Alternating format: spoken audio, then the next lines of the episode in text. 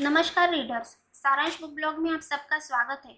सारांश book blog पढ़ने और सुनने के लिए सारांश बुक ब्लॉग की टीम आप सबको धन्यवाद देती है। आज की हमारी किताब है, मुट्ठी भर यादें, जिसे लिखा है रस्किन बॉन्ड इन्होंने। आइए देखते हैं इसका रिव्यू और सारांश। इस उपन्यास की कहानी रस्किन इन्होंने अपनी साठ साल की उम्र में लिखी, जबकि यह कहानी इक्कीस साल के रस्टी के बारे में है। किताब के मुखपृष्ठ पर दो लड़के अपनी ही जगत में खोए हुए खुशी से सराबोर दिखाई गए हैं। उनमें से बड़ा लड़का 21 साल का रस्टी है तो दूसरा कुछ 15-16 साल का सीताराम है। इस किताब के हिंदी अनुवादक है रचना भोला यामिनी और प्रकाशक है राजपाल एंड सन्स सीताराम, जो उनका पक्का मित्र व हमदर्द बन गया था, उनके अनुसार वह गुजरे जमाने के एक सफल बॉलीवुड अभिनेता रह चुके हैं, जिन्होंने अपने अच्छे दिनों में रस्किन को अपने साथ रहने के लिए मुंबई बुलाया था। जिनका नाम न देते हुए रस्किन ने बस कुछ ही हिंट्स दिए हैं। अब हमें ही उन्हें पहचानना पड़ेगा। उनके अनुसार यह एक छोटा उपन्यास है और अंग्रेज़ प्रकाशक इस उपन्यास की ओर देखेंगे भी नहीं, क्योंकि उन्हें लंबे उपन्यास पसंद आते हैं। यह उपन्यास उन्होंने मसूरी के लैंडोर में बैठकर सन 2009 में लिखा था। इस साल रस्टी किस साल का होने वाला था?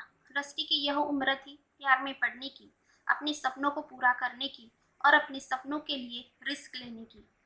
इस बार रस्टी एक किराने की दुकान पर बने एक फ्लैट जैसे कमरे में रहता था, जिसके आगे एक छोटी बालकनी थी। जैसे कि हमने बताया रस्टी की यह उम्र थी प्यार में पढ़ने की तो उसे स्कूल के दिनों से ही मकदौर की दौलतमंद महारानी की बेटी इंदु से प्यार हो जाता है। लेकिन महारानी को प्यार हुआ रस्टी से। यहाँ पर रस्टी के और भी दो चार दोस्त है, जो अमीर होते हुए भी रस्टी पर ही आश्रित है। किताब के अंत में उन सारे दोस्तों का हाल आपको जानने को मिल जाएगा। इस किताब का मुख्य किरदार है सीताराम, जो रस्टी के घर के बगल में ही अपने माता पिता के साथ रहता है। उसके माता पिता का लॉन्ड्री का काम है। इसी के चलते वह कभी नई चादर तो कभी पहनने वाले नए कपड़े की रस्टी की ज़रूरत को पूरा करता है। अपने माता पिता के हमेशा के झगड़े के कारण अब सीताराम रस्टी के ही रूम में रहने लगा है। अब उन दोनों का एक दूसरे के साथ आत्मीयता का रिश्ता बन चुका है। सर्कस की एक लड़की के प्यार में पड़कर सीताराम भी सर्कस में काम करने लगता है।